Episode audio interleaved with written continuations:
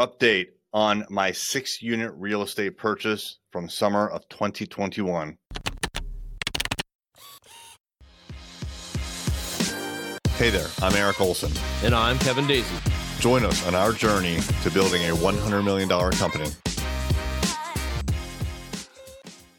What's up? This is Erik J. Olson. Yeah, in the summer of 2021, I think it was actually like August, I bought a six unit property.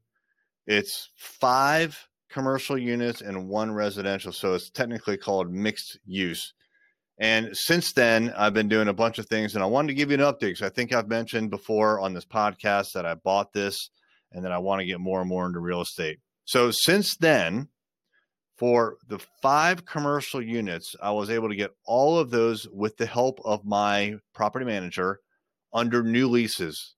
Those leases spanned from between six months and three years. Now, when I bought the property, those tenants were there but they were all month to month and their rent hadn't been changed for years. Now, initially, I thought that was a bad thing that they were month to month, but it's really a good thing as the purchaser because that gives you an opportunity to renegotiate and lock them in for a longer period of time. And when you do that, you can negotiate up in the rent. Now, as a tenant, you don't want to move. So you can't like really, like really, really I mean, you could you could do whatever you want. You could really increase the rents, but you just you just want to raise them a little bit, right? Get them closer to market value, enough where the people will, you know, the tenants will pay, but not enough to drive them out. That's kind of the goal. So I did exactly that, and what I was able to do was increase the revenue of those five units quite a bit. Now, the w- one unit was the guy would only lock in for six months. We went ahead and we took that deal. He has since, as of today, locked in for another 18 months. So that six month deal turned into a two year deal total. And that's pretty good. You know, if you can get one to two to three year commitment from a business, that's fantastic. Now, the sixth unit is the residential. The lady that had been there was there for 23 years. And like within a month of me buying the place, she was out.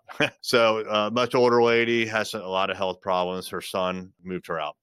So, when she moved out, I went in to take a look at the unit and it was in pretty bad shape. This is C class real estate, which means that it's, you know, it's got some issues. It's older. So I've been trying to sell that unit along with the unit in front. So out of the six units, I was trying to carve out two and sell them. That hasn't moved. We haven't got a contract. So what I decided to do was I was going to renovate that unit. And I'm working right now with my bank to borrow the money to renovate that unit and then to get it rented. Now, it just so happens that we have a verbal agreement from a business to move into that space. Now, I said it was residential before, but my plan is to convert it.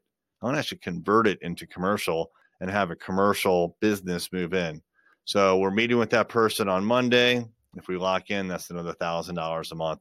And that's pure profit right there. So even without that unit being rented with only five out of six, I'm making more money now than the previous owner was. And when I get that sixth unit, then I'll, I'll be making an extra thousand dollars a month on top of what I'm making now with no extra costs. Uh, now, granted, I have to sink, I have to borrow money and sink a bunch of money into the unit to get it fixed up, but that's that's real estate for you. So the the value of the property has significantly increased, especially when I'm done with the renovation. When I'm done with this renovation, it will it will close to have doubled in value, which is mind boggling. So it'll probably have increased, actually not double, about 70 to 80% it will have increased by. Because when it comes to real estate and when you're renting in particular, not flipping or anything like that, not moving in to live there, but when you buy something as an investment and you're renting it out, the value of the property is based on the rent that you collect. It's not based on like the replacement costs or like the uh, uh, appraisal cost of the property itself. It's based on how much rent you collect and the profit in that rent. And it's all just basic math that commercial investors understand. And so when I do the math, when I look at how much we're collecting and my minimal expenses and I do the math, it's significantly more.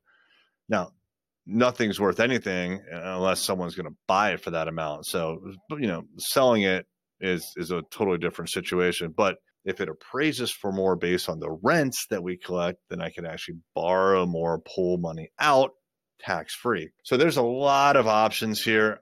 Like as a summary, this this was my first significant real estate investment, six units, and it's turning out great.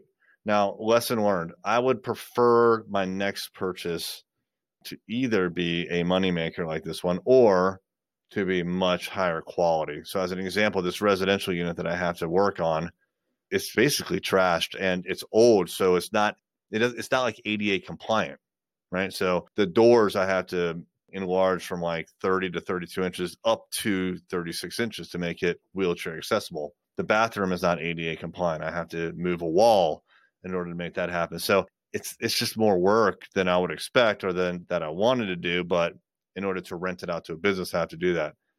If I were to have bought a newer unit, it wouldn't have those kinds of problems. So there's pros and cons, right? So like I'm getting good cash flow right now, but I've got kind of a problem that I need to deal with. So the alternative is uh, you get less cash flow for a higher value property, a newer property, but you don't have problems. So it's probably a mix and match of you know what you want. Do you do you want the high cash flow or you want the lower cash flow with no problems?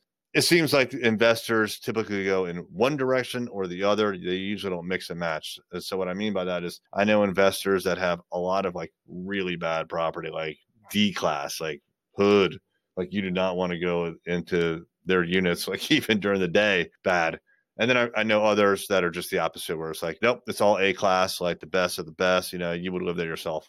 So different people have different styles and different opinions. But, anyways, that's what's going on with my real estate. I figured I'd bring up to speed. If you're interested in finding out more about what I'm doing, if you're looking to invest in real estate as well, I'm getting into that.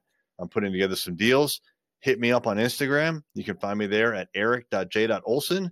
That's E R I K dot J dot O L S O N. Are you a business owner looking to reach more customers and grow? Array Digital is a world class digital marketing agency that partners with companies just like yours. We've worked with top brands throughout the country and love helping businesses generate more revenue, employ more people, and serve more customers. Reach out to find out more about our award winning website design, SEO, advertising, and social media. You can find us online at thisisarray.com or call us at 757 333 3021.